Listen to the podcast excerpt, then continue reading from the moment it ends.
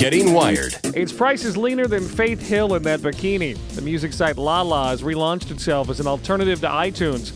Online music is just a dime a song. You can take that 10 cents at any time and apply it toward MP3s. Founder Benjamin Wen says you can download the song to your iPod for just 79 or 99 cents.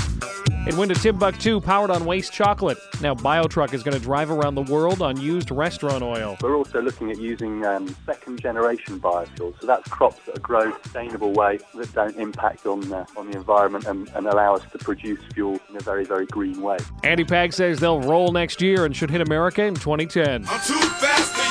It's the key to getting a teen driver to slow down.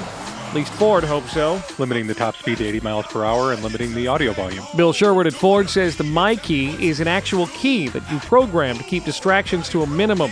My Key will be unlocked next year. It's Nintendo's answer to Rock Band and Guitar Hero. Wii Music is in stores this week. With a review, here's my seven year old cousin, Eliza Valley. Littler kids might like it better than me. She thought it was too simple, and it got boring kind of fast. Wii music is not as fun as Mario Party 8.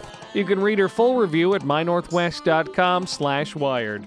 This is Eliza for KIRO News Talk 97.3 FM. Eh, close enough. I'm Jim Valley, and now you're wired on News Talk 97.3 KIRO FM.